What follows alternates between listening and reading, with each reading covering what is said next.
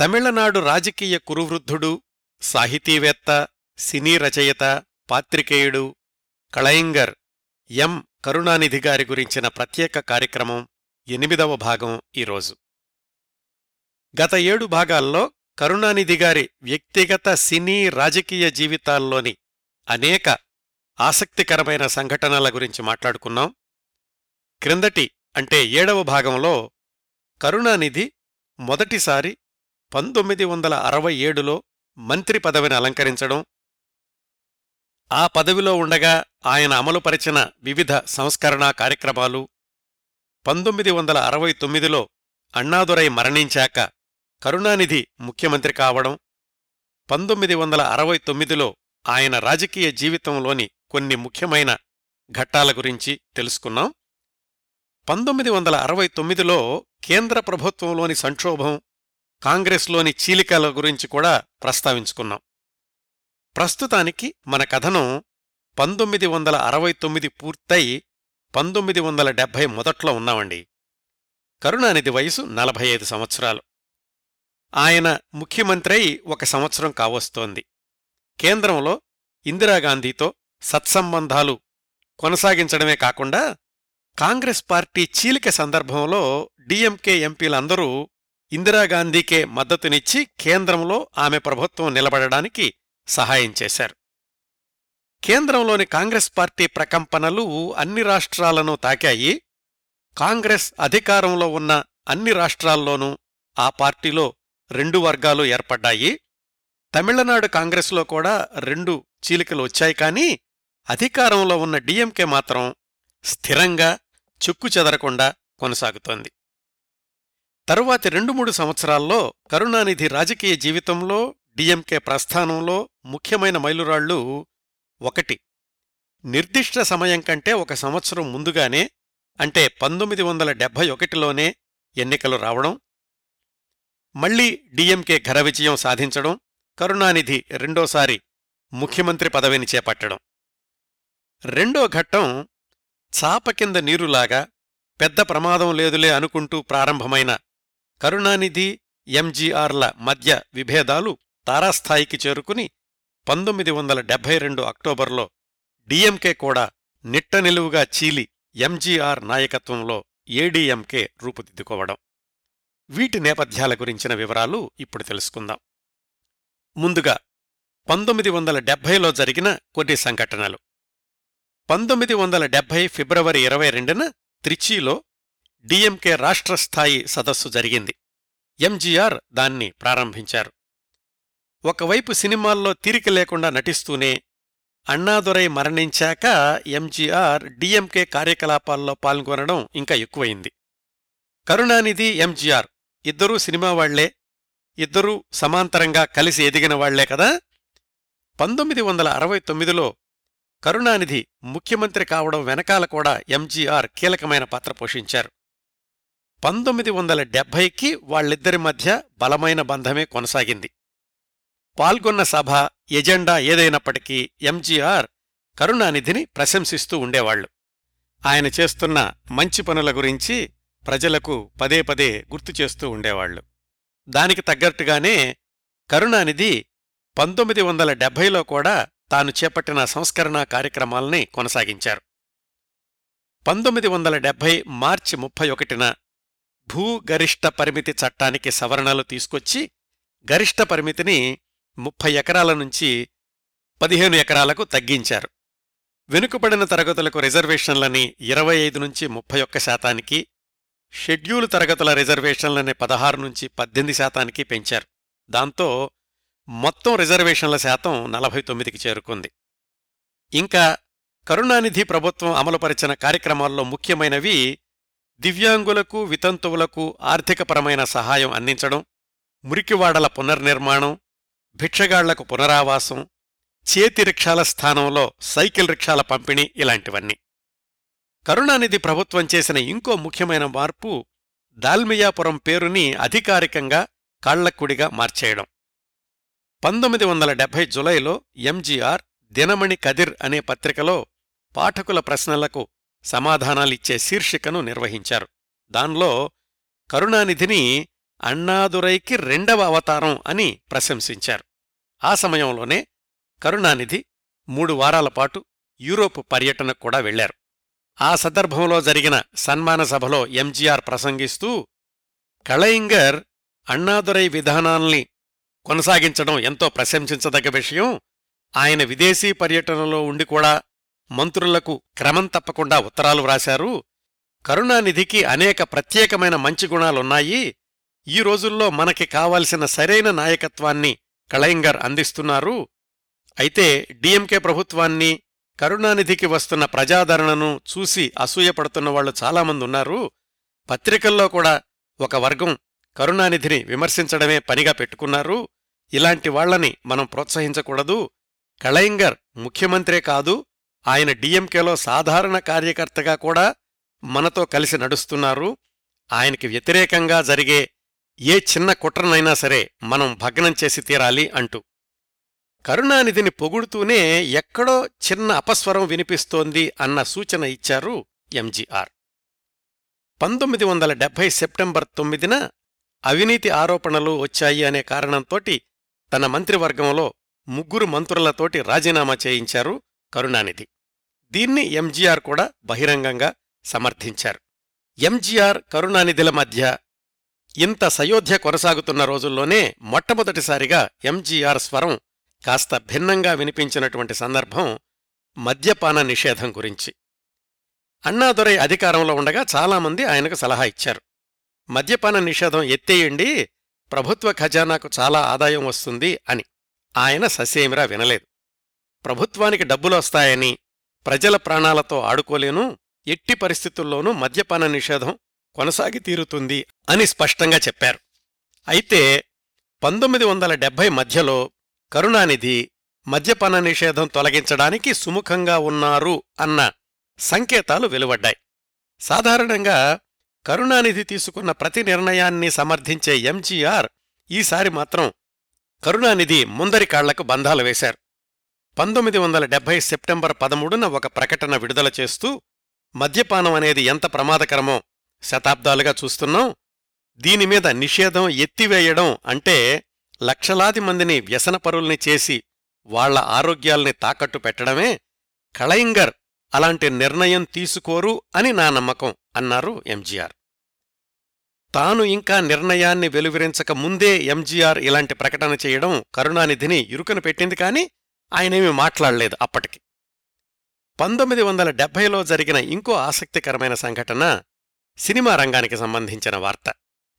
కరుణానిధి ఎంజీఆర్ మరికొంతమంది కలిసి ప్రారంభించిన మేకలా పిక్చర్స్ నుంచి ఒక సినిమా తర్వాత ఎంజీఆర్ తప్పుకున్నారని ఆ బ్యానర్లో రూపొందించిన చిత్రాలు అన్నీ పరాజయం పాలయ్యాయని పంతొమ్మిది వందల అరవై తర్వాత ఆ బ్యానర్ మురసోలి మారన్ పేరుతో కొనసాగిందని మురసోలీ మారన్ కూడా ఆ బ్యానర్లో వచ్చిన కొన్ని సినిమాలకు దర్శకత్వం చేశారని అవీ విజయవంతం కాలేదని ఈ విషయాలన్నీ గత భాగాల్లో తెలుసుకున్నాం కదా. నష్టాల ఊబిలో ఉన్న మేకలా పిక్చర్స్ని గట్టెక్కించడానికి ఎంజీఆర్ ముందుకొచ్చారు.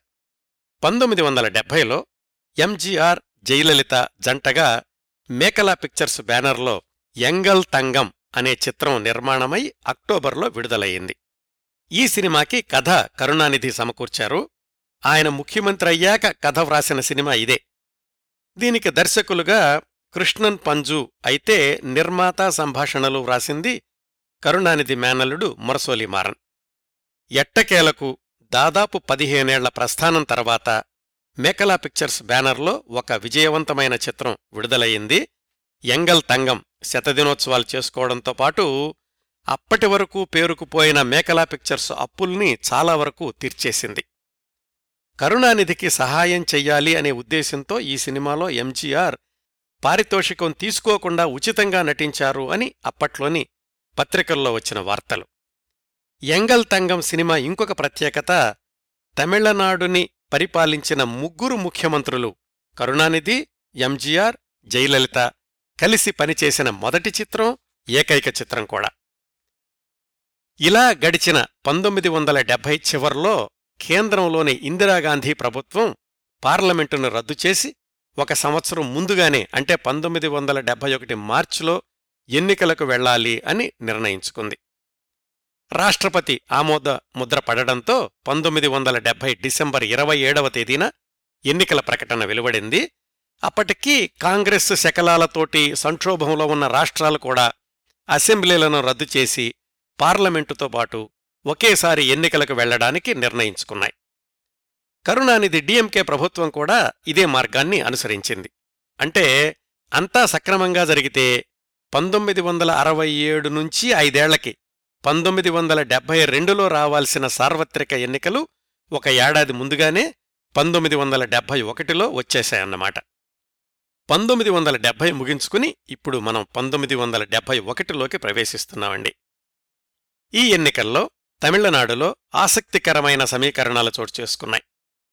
రెండు ముక్కలైన కాంగ్రెస్లో ఇందిరాగాంధీ ఆధ్వర్యంలోని కాంగ్రెస్ని కాంగ్రెస్ ఆర్ అని పాతవాళ్ళతోటి కొనసాగుతున్న రెండో వర్గాన్ని కాంగ్రెస్ ఓ అని పిలిచేవాళ్ళు తమిళనాడులోని కాంగ్రెస్ ఓ అంటే పాత కాంగ్రెస్కి కామ్రాజ్ వర్గం నాయకత్వం వహిస్తే ఇందిరాగాంధీ కాంగ్రెస్ ఆర్కి కాంగ్రెస్ ప్రభుత్వంలోని ఆర్థిక శాఖ మంత్రి సి సుబ్రహ్మణ్యం మరొక సీనియర్ నాయకుడు భక్తవత్సలం సమన్వయకర్తలు.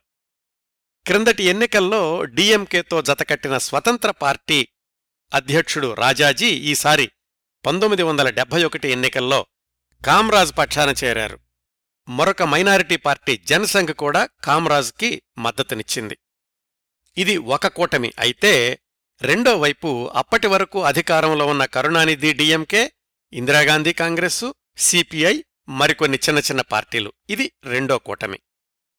పంతొమ్మిది వందల అరవై తొమ్మిదిలోని కేంద్ర సంక్షోభం రోజుల నుంచి ఇందిరాగాంధీ పక్షాన నిలబడ్డ కరుణానిధి ఈ ఎన్నికల్లో కూడా ఆమె పార్టీని కలుపుకునే వెళ్ళాలనుకున్నారు. డిఎంకేకి మూలమైన డీకేకి ఆద్యుడు పెరియారున్నారు కదా? గత ఎలక్షన్లలో ఆయన కామ్రాజ్కి మద్దతునిచ్చాడు. ఆయన రాజాజీకి బద్ధ వ్యతిరేకి ఈసారి రాజాజీ కామ్రాజ్ పక్షాన ఉన్నాడు కాబట్టి పెరియార్ కరుణానిధి డిఎంకేకి మద్దతునిస్తున్నానని తన కార్యకర్తలు డిఎంకేకే ఓట్లేస్తారని ప్రకటించాడు. ఈ సమీకరణాల నేపథ్యంలో డిఎంకే ఇందిరాగాంధీ కాంగ్రెస్ పార్టీల మధ్య పొత్తుల విషయంలో చర్చలు అనేక రకాల మలుపులు తిరిగాయి. దాదాపు అరడదనుసార్లు జనవరి నెలంతా కూడా ఈ చర్చలు నడిచాయి. ఇందిరా కాంగ్రెస్ కేంద్రంలో అధికారంలో ఉన్న పార్టీ డిఎంకేనేమో రాష్ట్రంలో అధికారంలో ఉన్న పార్టీ. ఇద్దరికీ ఎవళ్ళ బలాలు వాళ్ళకున్నాయి. సీట్ల సర్దుబాటు చర్చలు ఒకనొక సమయంలో బెడిసికొట్టి అసలు డిఎంకే ఇందిరా కాంగ్రెస్లు విడివిడిగానే పోటీ చేస్తారు అనే పరిస్థితి కూడా వచ్చింది. అయితే ఆ సమయంలో ఇందిరాగాంధీకి తమిళనాడు రాష్ట్రం కంటే కేంద్రం ముఖ్యం. అందుకని ఆమె కాస్త దిగొచ్చి అసెంబ్లీలో మేము సీట్లు అడగము పార్లమెంటులో మాత్రం మేము అడిగిన సీట్లు ఇవ్వండి అన్నారు. అలా ఓ కొలిక్కొచ్చిన ఒప్పందం ప్రకారం రెండు వందల ముప్పై నాలుగు అసెంబ్లీ స్థానాల్లో రెండు వందల ఒక్క స్థానాల్లో డిఎంకే పోటీ చేస్తే మిగతావి వాళ్ళతో జత కలిసిన చిన్న చిన్న పార్టీలకు కేటాయించారు. పార్లమెంటులో మాత్రం తాము ఇరవై నాలుగుంచుకుని ఇందిరా కాంగ్రెస్కి పది సీట్లు మిగతా పార్టీలకు ఆరు సీట్లు కేటాయించారు కరుణానిధి. ఈ బలాబలాలతో బరిలోకి దిగిన వర్గాల్లో డిఎంకే ఇందిరా వర్గం నినాదం గరీబీ హఠావో అయితే కామ్రాజ్ వర్గం నినాదం ఇందిరా హఠావో అయ్యింది.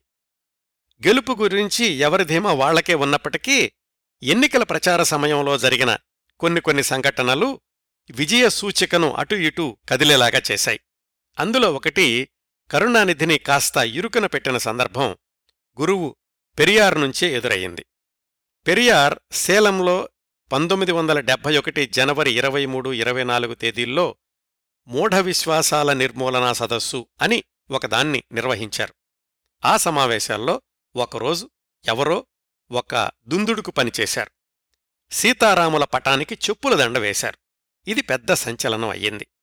ప్రసార మాధ్యమాల్లో పెద్ద ఎత్తున నిరసన ప్రకటనలు వెలువడ్డాయి. పెరియార్ డిఎంకేకి మద్దతునిస్తున్నారు కాబట్టి దీన్ని డిఎంకేకి వ్యతిరేకంగా వాడుకోవడానికి కామ్రాజ్ వర్గం నడుం కట్టింది.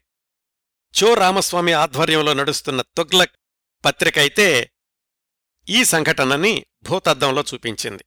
ఆ పత్రిక కాపీలు మార్కెట్లోకి రాకుండా అడ్డుకున్నారు కరుణానిధి వర్గం. చో రామస్వామి మరికొన్ని కాపీలు ప్రింట్ చేసి మార్కెట్లోకి విడుదల చేశారు. నిజానికి కరుణానిధి వ్యక్తిగత నమ్మకాలు డిఎంకే పార్టీ సిద్ధాంతాలు ఏవైనప్పటికీ అధికారంలో ఉన్నప్పుడు ఎప్పుడూ కూడా ఆయన ఒక మతాన్ని కాని ఒక దేవాలయాన్ని కాని ఒక విశ్వాసాన్ని కాని కించపరచే వ్యాఖ్యలు చెయ్యడం కాని అలాంటి వాటిని ప్రోత్సహించడం కాని చెయ్యలేదు. అలాంటిది పెరియార్ సభలో ఎవరో చేసిన ఈ చెప్పుల దండ అనే దుందుడుకు పని ఎన్నికల్లో డిఎంకే పార్టీ మీద నెగటివ్ ప్రభావాన్ని చూపించే ప్రమాదానికి దారితీసింది. అయితే పెరియార్ ఒక ప్రకటన చేశారు.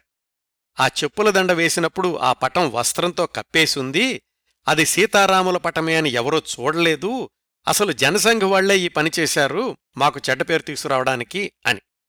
డీకే పార్టీ డిఎంకేకి మద్దతునిస్తున్నప్పటికీ సాపేక్షంగా ఈ ద్రవిడ కళగం కార్యకర్తల సంఖ్య తక్కువే కాబట్టి కరుణానిధి వర్గం ధైర్యంగా ఉన్నారు. కొద్ది రోజుల తర్వాత ఈ సంఘటన మరుగున పడిపోయింది ఎన్నికల ప్రచారం ఉద్ధృతమైంది డీఎంకేకి స్టార్ ఆకర్షణ ఎంజీఆర్ కదా బయటకు కళయింగర్ని పొగుడుతూనే ఉన్నా లోపలెక్కడో వాళ్ళిద్దరి మధ్య సన్నని గీత పెద్దదవుతోంది అని సన్నిహిత వర్గాలు కనిపెట్టాయి. కళయింగర్ అంటే కరుణానిధి అనండి. కొన్నిసార్లు కళయింగర్ అని కూడా అంటూ ఉంటాను. డిఎంకే పార్టీకి ఎంజీఆర్ పేరుకి కోశాధికారే కాని ఎక్కువ శాతం ఆర్థిక వ్యవహారాలన్నీ కరుణానిధి అజమాయిషీలోనే జరుగుతూ ఉండేవి. డిఎంకే ఎన్నికల ప్రచార విషయంలో కూడా ఎంజీఆర్ మొదట కొంచెం సందేహించారని ఆయన సన్నిహితుడు ఆర్ఎం వీరప్పన్ ఒకచోట చెప్పారు. షూటింగుల్లో తీరిక లేకుండా ఉన్నాను పైగా కళయింగర్ నన్ను రమ్మని పిలవలేదు అని ఎంజీఆర్ అంటే ఆర్ఎం వీరప్పన్ అదే విషయాన్ని కరుణానిధికి చేరవేశారట. కరుణానిధేమో అదేంటి డిఎంకేలో ఎంజీఆర్ కూడా కీలకమైన నాయకుడు ఈ పార్టీని గెలిపించే బాధ్యత ఆయన మీద కూడా ఉంది నేను ప్రత్యేకంగా పిలవాలా అన్నారని ఆర్ఎం వీరప్పన్ కథనం. మొత్తానికి ఏమనుకున్నారో ఏమో కాని ఎంజీఆర్ రంగంలోకి దిగారు. పదిహేను రోజుల పాటు తమిళనాడుని సుడిగాలిలాగా చుట్టేశారు. తన పర్యటనకు ప్రచారానికి అవసరమైన డబ్బులు కూడా తన జేబులో నుంచే తీసి ఖర్చు పెట్టారు. ఎంజీఆర్ ప్రచారం చివరి నిమిషంలో విజయసూచిక డిఎంకే వైపుకి మొగ్గు చూపడంలో ప్రముఖమైన పాత్ర పోషించింది.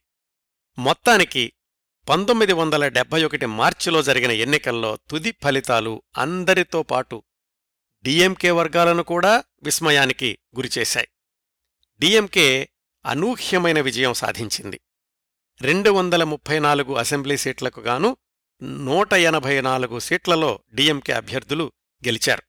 పార్లమెంటు ఫలితాల్లో కూడా డిఎంకే ఇందిరా కాంగ్రెస్ కూటమిదే విజయం అయ్యింది. డిఎంకే అధికారంలోకొచ్చి అప్పటికి నాలుగేళ్ళయింది. అన్నాదురై చనిపోయాక కరుణానిధి ప్రభుత్వంలోని మంత్రుల మీద అవినీతి ఆరోపణలు వెల్లువెత్తాయి. కరుణానిధి స్వయంగా అంత క్రిందటి సంవత్సరమే కొంతమంది మంత్రుల దగ్గర నుంచి రాజీనామా తీసుకున్నారు ఈ అవినీతి ఆరోపణలతోటి. అందుకని డిఎంకే విజయం ఒకనొక సందర్భంలో సందేహాస్పదం అనిపించింది కాని అన్నాదొరై మరణం ద్వారా వచ్చినటువంటి సానుభూతి ఎంజీఆర్ కరుణానిధి ఇద్దరూ కలిసి చేసినటువంటి ఎన్నికల ప్రచారం ఇవన్నీ కూడా డిఎంకేకి మళ్ళీ విజయం సాధించిపెట్టాయి. ఇప్పుడు అంటే పంతొమ్మిది వందల డెబ్బై ఒకటి మార్చిలో ఏర్పడబోయేది రెండవ డిఎంకే ప్రభుత్వం. రెండేళ్ళ క్రిందట అణ్ణాదురై మరణించినప్పుడు కరుణానిధి నాయకుడిగా ఎన్నికవడం సమయంలో ఏర్పడినన్ని అవరోధాలు ఈసారి లేవు. కరుణానిధినే డిఎంకే నాయకుడు అన్న విషయంలో ఎవ్వరూ వ్యతిరేకించే సాహసం చెయ్యలేదు. అయితే ఈసారి ప్రభుత్వం ఏర్పాటు సమయం నుంచే కరుణానిధి ఎంజీఆర్ వాళ్ళిద్దరి మధ్య అంతరం పెద్దదవడం మొదలెట్టింది అని పరిశీలకుల అంచనా. ఎలాగంటే ఎన్నికల ఫలితాలు తెలిసే సమయానికి ఎంజీఆర్ మద్రాసులో లేరు. కాశ్మీర్లో ఇదయ వీణై అనే సినిమా షూటింగ్లో ఉన్నారు. అక్కడ్నుంచి వెనక్కి వస్తూ ఢిల్లీ నుంచి కరుణానిధికి ఫోన్ చేసి మంత్రుల ఎంపికను నేనొచ్చే వరకు వాయిదా వేయండి అన్నారని ఒక కథనం. దీంతోపాటు తనకు వైద్యశాఖ మంత్రి పదవి కావాలి అని కూడా అడిగారని మరికొంతమంది కథనం. కొంతమంది కథనం అని ఎందుకంటున్నానంటే ఎంజీఆర్ ఆ కథనాలను తర్వాత రోజుల్లో ఖండించారు కాబట్టి.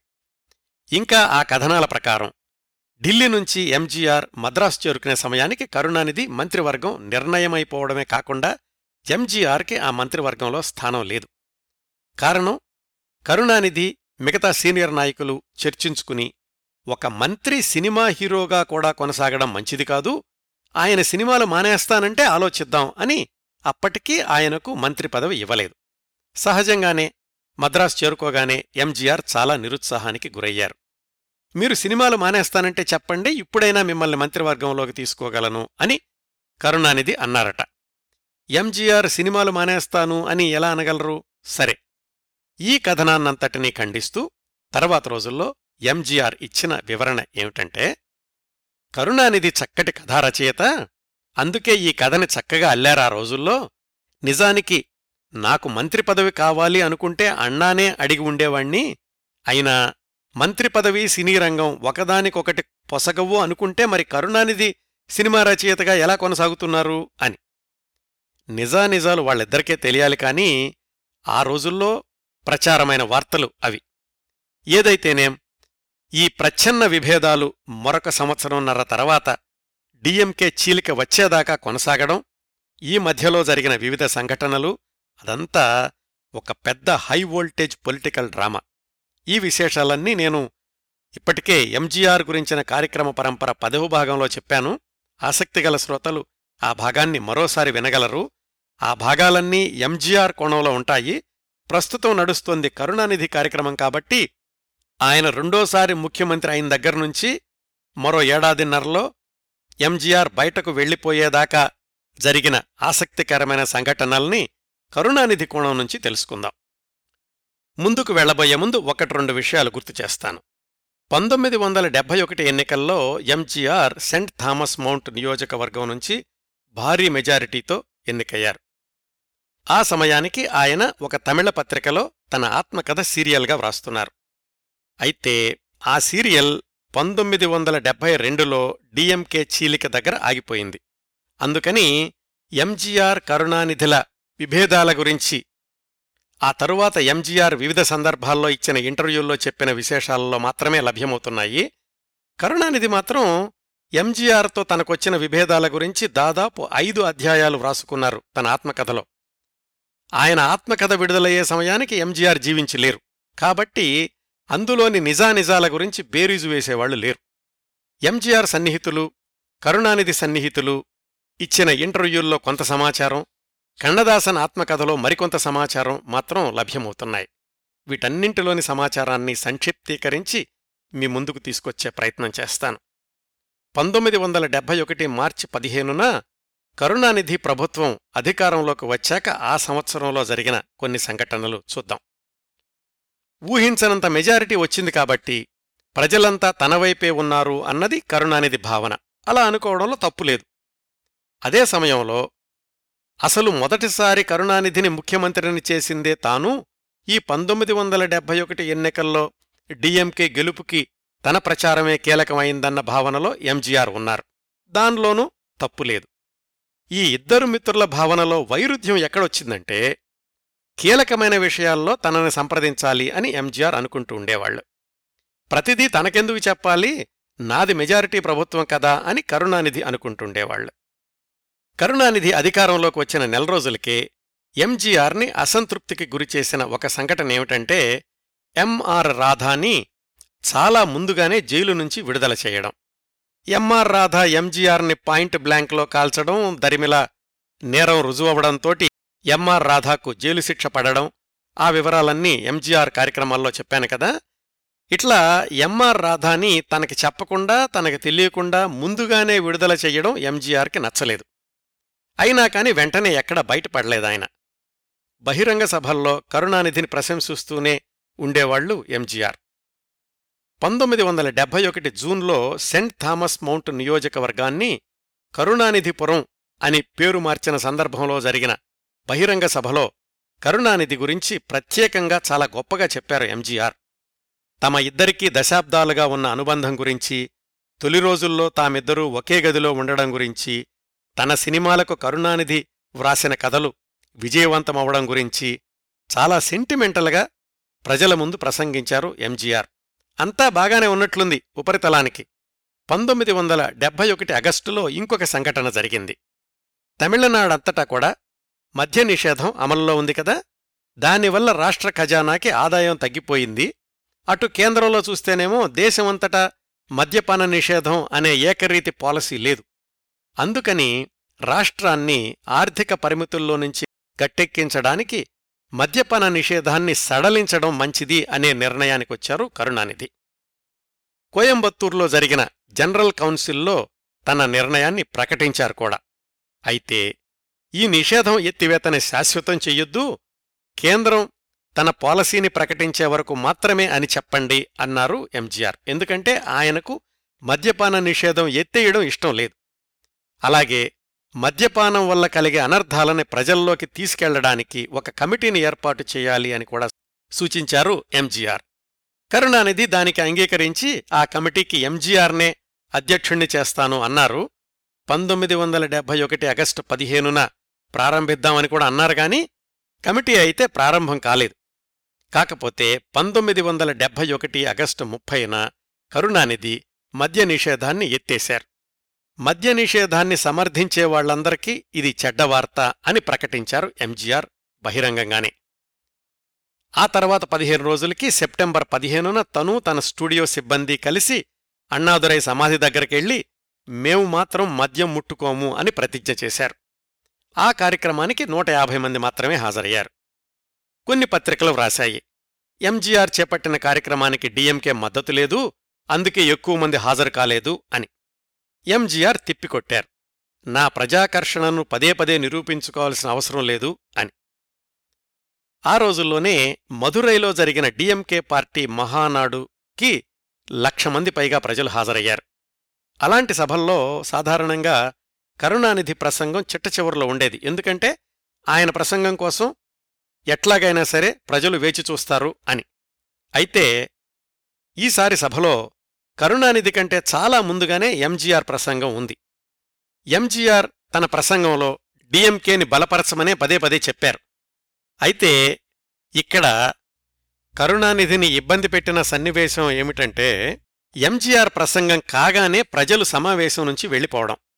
పార్టీ అధ్యక్షుణ్ణి ముఖ్యమంత్రిని అయిన తన ప్రసంగానికి ప్రజలు విలువనివ్వకపోవడం కరుణానిధికి బాధ కలిగించింది. ఆయనేదో గొంతు నొప్పిగా ఉందని ఆయన ప్రసంగాన్ని వాయిదా వేశారు. కరుణానిధి ఒక్కరే ఉన్నప్పుడు ఆయన ప్రసంగానికి వచ్చే స్పందన వేరు. ఎంజీఆర్ పక్కన ఉన్నప్పుడు ఇలాంటి స్పందన రావడం కరుణానిధిని ఇబ్బంది పెట్టింది. ఎట్లాగైనా ఒక పాపులర్ నటుడికి ఉన్నటువంటి ఆకర్షణ తిరుగులేనిది అని కరుణానిధికి ఇంకొకసారి అర్థమైంది.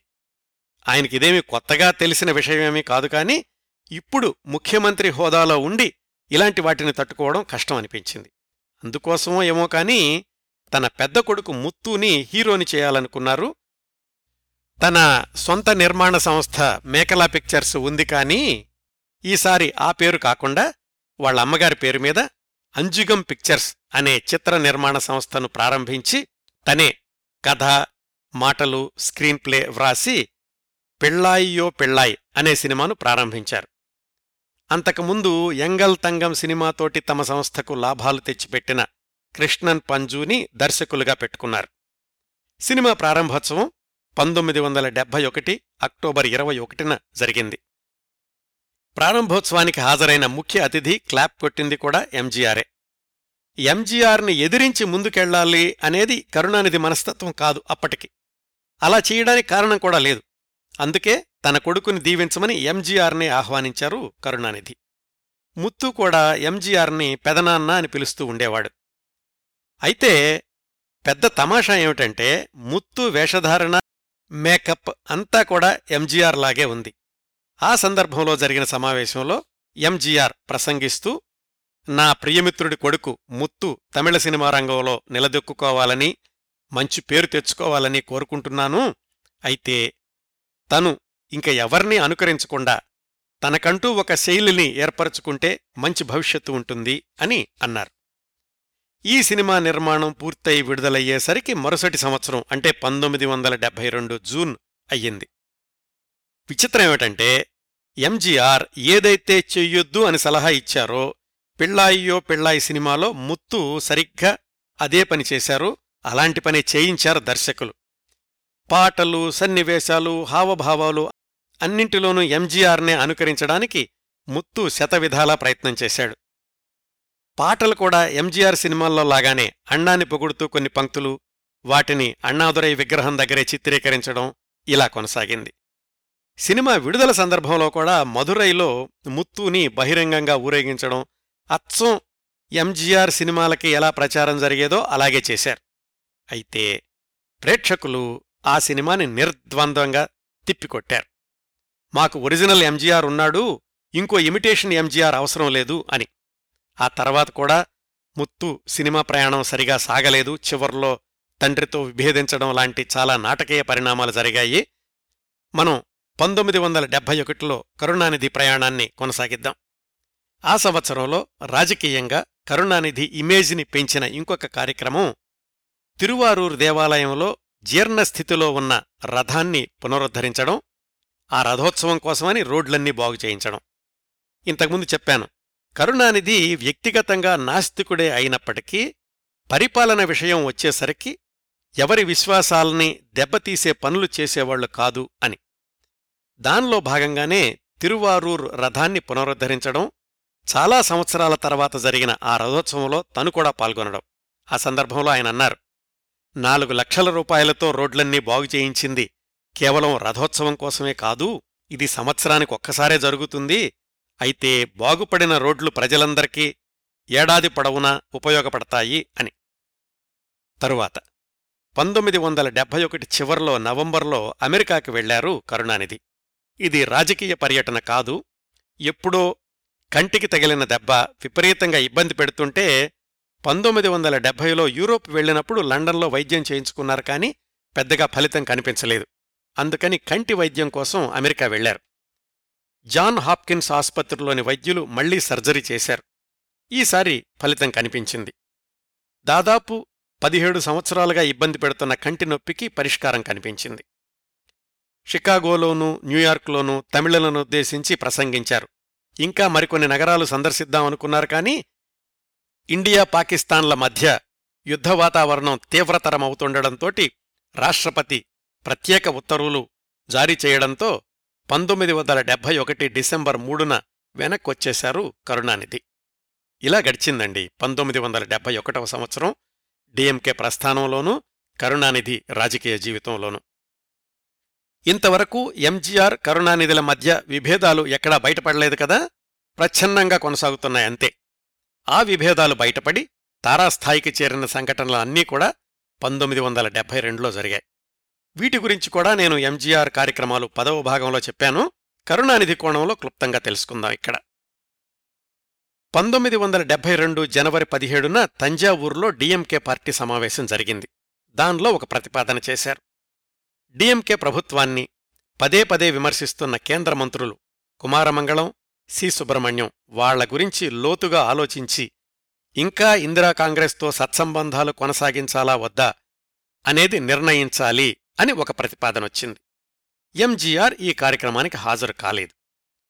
షూటింగుల బిజీలో ఉన్నారా? లేక ఇలాగా ఇందిరా కాంగ్రెస్కి వ్యతిరేకంగా తీర్మానిస్తున్నారు కాబట్టి ఆయన వెళ్ళలేదా అనేది కొందరికి అనుమానం వచ్చింది.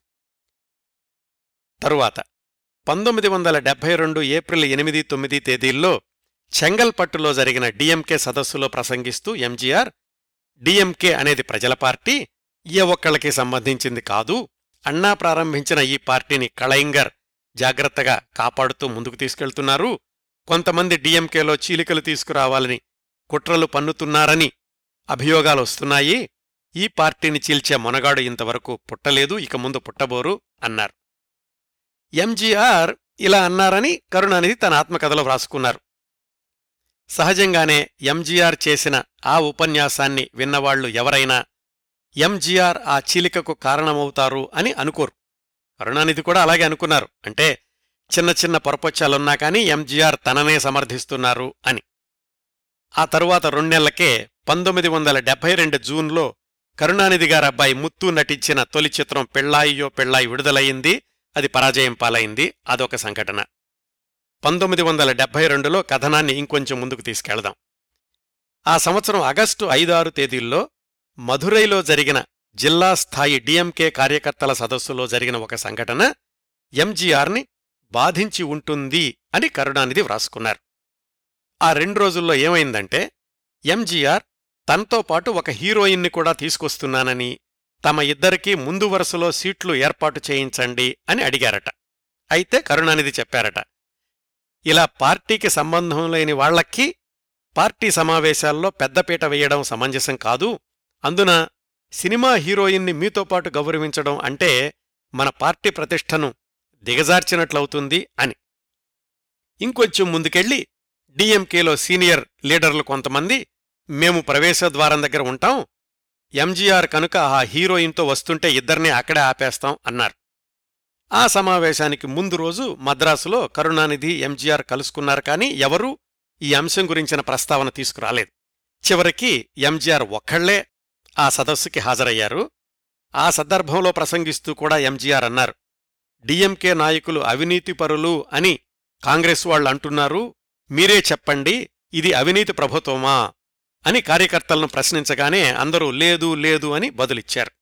ఇది ప్రజలు ఎన్నుకున్న అవినీతి రహిత ప్రభుత్వం అని మరొకసారి కరుణానిధి నిరాడంబరతను పార్టీని ఆయన పరిరక్షిస్తున్న విధానాన్ని పొగిడారు ఎంజీఆర్. ఇది జరిగిన సరిగ్గా రెండు నెలలకు పంతొమ్మిది వందల డెబ్బై రెండు అక్టోబర్ ఎనిమిదిన ఎంజీఆర్ బాంబు పేల్చారు. బహిరంగంగా డిఎంకే ఆర్థిక వ్యవహారాల్లో అవకతవకలు జరుగుతున్నాయి అని ప్రజల మధ్య ప్రకటించారు. అదేంటి? ఆగస్టు వరకు కరుణానిధిని డిఎంకేని పొగుడుతూ వచ్చిన ఎంజీఆర్ రెండు నెలల్లోనే అంతగా ఎలా మారారు? ఏం జరిగింది? అంటే అది ఆ రెండు నెలల్లో జరిగిన మార్పు కాదు. తెర వెనకాల కొద్ది నెలలుగా జరుగుతున్న కుట్రల ఫలితం అని అప్పట్లో డీజీపీలుగా పనిచేసిన మోహన్ దాస్ విఆర్ లక్ష్మీనారాయణలు పంతొమ్మిది వందల తొంభైలలో తమిళ పత్రికల్లో వ్రాసిన వ్యాసాల ద్వారా తెలుస్తోంది. ఆ వివరాలు తెలుసుకోవడానికి మన కథనాన్ని కొద్ది నెలలు రివైండ్ చేసి పంతొమ్మిది వందల డెబ్బై రెండు మొదట్నుంచి జరిగిన ఇంకొక ట్రాక్ గురించి మాట్లాడుకుందాం. ఇది అప్పట్లో బయటకు రాని ట్రాక్ అన్నమాట. పంతొమ్మిది వందల డెబ్బై ఒకటి ఎన్నికల్లో కరుణానిధితో కలిసి పనిచేసినప్పటికీ అప్పట్నుంచి ఇందిరాగాంధీకి కరుణానిధి అంటే గుర్రుగా ఉంది. కారణం సీట్ల సర్దుబాటు విషయంలో కరుణానిధి తన పంతమే నెగ్గించుకోవడం తరచూ రాష్ట్ర ప్రభుత్వాల హక్కుల గురించి కేంద్ర ప్రభుత్వాన్ని నిలదీయడం ఒక్కోసారి ఇరుకున పెట్టడం. ఇవన్నీ ఇందిరాగాంధీకి నచ్చలేదు. పైగా తమిళనాడు ఒక్కటే ఒక ద్వీపంలాగా ఉంది. డిఎంకేని తొలిదశలోనే దెబ్బకొట్టకపోతే ఆ తరువాత ఆ ప్రభంజనాన్ని ఆపడం కష్టమవుతుంది. కేంద్రానికి డిఎంకే ఎంపీల మద్దతు అవసరమే. కాని కరుణానిధిని మాత్రం తన చెప్పు చేతుల్లోకి తెచ్చుకోవాలి. లేదా వెనక నుంచి ఆయన్ను తొలగించుకోవాలి. ఇది జరగాలంటే డిఎంకేలో చీలిక తీసుకురావాలి. ఎట్లా? ఆ సాహసం చెయ్యగలిగినవాడు ఎంజీఆర్ ఒక్కడే. కాని అతనికి కూడా డిఎంకే అంటే విపరీతమైన అభిమానం భక్తి ఉన్నవాడు. అతడిని డిఎంకే చీల్చడానికి ఎలా ఉపయోగించుకోవాలి? ఇవన్నీ ఇందిరాగాంధీ ఆలోచనలు. ఆ డీజీపీలు వ్రాసిన వ్యాసాల ప్రకారం తెరవెనుక జరిగిందేమిటంటే Indira Gandhi intelligence bureau enforcement directorate ఇలాంటి కేంద్ర దర్యాప్తు సంస్థల అధికారులందర్నీ పిలిపించి ఎంజీఆర్ని ఎలా లొంగదీసుకోవాలో ప్రణాళిక వేయమని చెప్పారు. మీకు సహాయంగా ఒక సీనియర్ కాంగ్రెస్ నాయకుణ్ణి ఇస్తాను. ఆయన మీరు కలిసి ఎంజీఆర్ని మన చెప్పు చేతల్లోకి తీసుకొచ్చి డిఎంకేని విడగొట్టాలి అని చెప్పారు. ఆ సీనియర్ కాంగ్రెస్ నేత కుమారమంగళం అని కొంతమంది పరిశీలకుల అంచనా. ఎందుకంటే ఆయనే డిఎంకే మీద తరచూ విరుచుకుపడుతూ ఉండేవాడు ఆ రోజుల్లో. అదే సమయంలో ఎంజీఆర్ తన సొంత సినిమా ఉలగం సుట్రం వాలిబన్ తెలుగులో లోకచుట్టిన వీరుడు. ఆ సినిమా కోసమని విదేశాలకు వెళ్ళారు హాంకాంగు టోక్యోల్లో చాలా ఖరీదైన హోటళ్ళలో ఉన్నారు ఖరీదైన ప్రదేశాల్లో షూటింగ్ చేశారు. ఇన్ని డబ్బులు ఎంజీఆర్కి ఎలా వచ్చాయి? విదేశమారక ద్రవ్యాన్ని చట్టబద్ధంగానే పొందారా? ఆ రోజుల్లో విదేశమారక ద్రవ్యం మీద చాలా ఆంక్షలున్నాయి. అయినా కాని ఈ భారీ బడ్జెట్ సినిమాకి విదేశీమారక ద్రవ్యం ఎలా సంపాదించగలిగారు ఎంజీఆర్? ఇది ఒక ఆయుధంగా కనిపించింది సెంట్రల్ ఏజెన్సీలకి. రెండోది ఆ రోజుల్లోనే ఎంజీఆర్ సినిమాలు విపరీతంగా లాభాలు తెచ్చిపెడుతున్నాయి. మరి ఆయన ఎంత పారితోషికం తీసుకుంటున్నాడు? వాటిల్లో ఎంత బ్లాక్ మనీ ఉండుంటుంది? ఇది ఇంకో ఆయుధం కేంద్ర దర్యాప్తు సంస్థలకి. అయితే ఈ ఆయుధాల ఉద్దేశం నిజంగా దర్యాప్తు చేయడం కంటే కూడా ఎంజీఆర్ని లొంగతీసుకుని డీఎంకేలో చీలిక తీసుకురావడమే. కేంద్ర దర్యాప్తు సంస్థల ప్రతినిధులు ఎంజీఆర్ని కలుసుకుని విషయం చెప్పారు. ఇదంతా నిజంగానే ముందుకెళ్తే మీరు ఇన్కమ్ ట్యాక్స్ చాలా కట్టాల్సి వస్తుంది అంతేకాక మీ సినిమాలు ఆగిపోతాయి మీ వ్యక్తిగత ప్రతిష్ట కూడా దెబ్బతింటుంది. వీటిల్లో నుంచి బయటపడాలంటే ఒకటే మార్గం. ఢిల్లీ వెళ్ళి అమ్మగారిని కలవండి అని. దరిమిల ఎంజీఆర్ తన లాయర్తోనూ ఆడిటర్తోనూ కలిసి ఢిల్లీ వెళ్ళి ఇందిరాగాంధీని కలుసుకున్నారని దాంతో ఆయన మారిన మనిషై కరుణానిధిని డిఎంకే ప్రభుత్వాన్ని బహిరంగంగా విమర్శించే స్థాయికి వెళ్ళారని దరిమిలా డిఎంకేలో చీలికకు దారితీశారని. ఇవన్నీ కూడా ఆ డీజీపీలిద్దరూ తమ వ్యాసాల్లో వ్రాశారండి. కరుణానిధి తన ఆత్మకథలో మాత్రం ఎంజీఆర్ది డిఎంకేకి వెన్నుపోటు పొడిచే మనస్తత్వం కాదు ఎవరో ఆయన మనసులో విషబీజాలు నాటారు అని వ్రాసుకున్నారు. ఇదంతా ఆ రోజుల్లో బయటకు రాలేదు కానీ పంతొమ్మిది వందల డెబ్బై రెండు మొదట్లో ఎంజీఆర్ ఇన్కమ్ ట్యాక్స్ చిక్కుల్లో ఉన్నారు అని ఫీలర్స్ వ్రాశాయి తమిళ పత్రికలు. ఎంజీఆర్ అభిమానులైతే మేమంతా చందాలు వేసుకుంటాం మీకు ఇన్కమ్ ట్యాక్స్ బాకీలు ఎంతున్నాయో చెప్పండి అని ఎంజీఆర్కి ఉత్తరాలు రాశారు. ఎంజీఆర్ వాళ్ళందర్నీ శాంతపరచి అలాంటి ఇబ్బందులేమీ లేవు ఉన్నా కాని నేను సర్దుకోగలను మీరు హైరానా పడకండి అని చెప్పారు. కరుణానిధి తన చివరి సంవత్సరాల్లో అంటే రెండు వేల పదిహేను ప్రాంతాల్లో కూడా ఇచ్చిన ఇంటర్వ్యూల్లో డిఎంకేలో చీలిక అనేది ఖచ్చితంగా ఎంజీఆర్ కావాలని చేసింది కాదు వెనకాల నుంచి ఎవరో నడిపించిన నాటకం చేసిన కుట్ర అని చెప్పారు. మొత్తానికి వెనకాల ఏం జరిగిందో కాని అప్పటికి రెండు నెలల క్రిందటి వరకు కరుణానిధిని డిఎంకే ప్రభుత్వాన్ని ప్రశంసిస్తూనే ఉన్న ఎంజీఆర్ పంతొమ్మిది వందల డెబ్బై రెండు అక్టోబర్ ఎనిమిదిన తిరుక్కుళ్ళకొండ్రంలోనూ రాయపేటలోనూ జరిగిన బహిరంగ సభల్లో ఒక్కసారిగా డిఎంకే ప్రభుత్వం మీద విరుచుకుపడ్డారు. పంతొమ్మిది వందల డెబ్బై ఒకటి ఎన్నికల్లో విరాళాలు ఖర్చుల విషయంలో చాలా అవకతవకలు జరిగాయని నా దృష్టికొచ్చింది. డిఎంకే కోశాధికారిగా వీటి గురించి తెలుసుకోవాల్సిన వీటిని సరిదిద్దాల్సిన బాధ్యత నా మీద ఉంది. ఇప్పుడు అన్నా విగ్రహం దగ్గర్నుంచి వస్తున్నాను. అన్నా అనుమతితోనే మాట్లాడుతున్నాను. ఎంజీఆర్ అంటే డిఎంకే డిఎంకే అంటే ఎంజీఆర్ డిఎంకేని ప్రక్షాళనం చేయాల్సిన బాధ్యత నాది అని తీవ్ర స్వరంతో మాట్లాడారు. అదేమిటి డిఎంకే అంటే మీరే అంటున్నారు మరి మేం కాదా అన్నారు హాజరైన వాళ్ళల్లో కొంతమంది ప్రజలు. ఖచ్చితంగా డిఎంకే అంటే మీరు కూడా అయితే మీకు ప్రశ్నించే ధైర్యం లేదు నాకు ఉంది అని బదులిచ్చారు ఎంజీఆర్. ఇంకా ఆ రోజు ఆయన ప్రసంగం సుదీర్ఘంగా సాగింది. దాంట్లో ఆయన డిఎంకేలోని చాలామంది నాయకులు పదవుల్లోకి రాకముందు వాళ్ళ ఆస్తుల వివరాలు పదవిలోకి వచ్చాక వాళ్ళ ఆస్తుల వివరాలు చెప్పాలని డిమాండ్ చేశారు. కరుణానిధికి డిఎంకే నాయకుల్లో చాలామందికి ఎంజీఆర్ చేసిన ఈ బహిరంగ ఉపన్యాసం పెద్ద షాక్నిచ్చింది. ఎంజీఆరేనా ఇలా మాట్లాడుతోంది అని ఆశ్చర్యపోయారు. ఆ మర్నాడు ఎంజీఆర్ పార్టీ నాయకులందరకు నోటీస్ పంపించారు. మర్నాడు అంటే పంతొమ్మిది వందల డెబ్బై రెండు అక్టోబర్ పదవ తేదీ సాయంకాలం నాలుగు గంటలకు నేను ఆఫీస్కొస్తాను మీరంతా ఎన్నికల్లో మీరు చేసిన ఖర్చులు వసూలు చేసిన విరాళాలు వివరాలు నాకందించండి కోశాధికారిగా నేను అడుగుతున్నాను అని. అయితే పదవ తేదీ సాయంకాలం రాకుండానే ఆ రోజు ఉదయమే నెడుంజలియన్ అంబళగన్ లాంటి నాయకులంతా కరుణానిధి ఇంట్లో సమావేశమయ్యారు. కరుణానిధి ఈ సంక్షోభాన్ని పరిష్కరిద్దాం ఎంజీఆర్కి కబురు పంపిద్దాం అంతర్గతంగా సర్దుకుందాం దీన్ని పెద్దది చెయ్యొద్దు అనే ధోరణిలోనే డిఎంకే పాలక సభ్యులకు నచ్చజెప్పే ప్రయత్నం చేస్తున్నారు. ఆయనకు తెలియకుండానే నెడుంజెళియన్ నటరాజన్లు ప్రెస్కి వార్త పంపించేశారు. ఎంజీఆర్ని పార్టీ నుంచి సస్పెండ్ చేస్తున్నాం తొందరలోనే క్రమశిక్షణా చర్యలు చేపట్టి తదుపరి నిర్ణయం తీసుకుంటాం అని. ఇది తెలుసుకున్న కరుణానిధి అయ్యయ్యో ఆపండి అప్పుడే పంపించేశారా? వార్తను వెనక్కి తీసుకోండి రాజీ మార్గం ఆలోచిద్దాం అన్నారు. మీరిలాగా నానుస్తారని తెలుసు అందుకే మేం ప్రెస్కిచ్చేశాము ఇప్పటికే ఆ వార్త అన్ని సంస్థలకి వెళ్ళిపోయింది అన్నాడు నెడుంజెళియన్ అయినా కాని కరుణానిధి తన రాజీ ప్రయత్నాలు మానలేదు. ఆ తర్వాత మూడు రోజులకి అక్టోబర్ పదమూడున కరుణానిధి మారన్ మాట్లాడుకుని మనోహరన్ అనే డిఎంకే నాయకుణ్ణి ఎంజీఆర్ ఇంటికి పంపించారు రాజీ కోసం. ఎందుకంటే దీన్ని అలుసుగా తీసుకుని కాంగ్రెస్ సిపిఐ వాళ్ళు డిఎంకే మీద తిరుగుబాటు చెయ్యడం కరుణానిధికి ఇష్టం లేదు. మనోహరన్ ఎంజీఆర్ ఇంటికెళ్ళారు అక్టోబర్ పదమూడున. మనోహరన్ చెప్పిందంతా ప్రశాంతంగా విన్నారు ఎంజీఆర్. ఒకనొక దశలో అపాలజీ ఉత్తరం వ్రాయడానికి కూడా పూనుకున్నారట.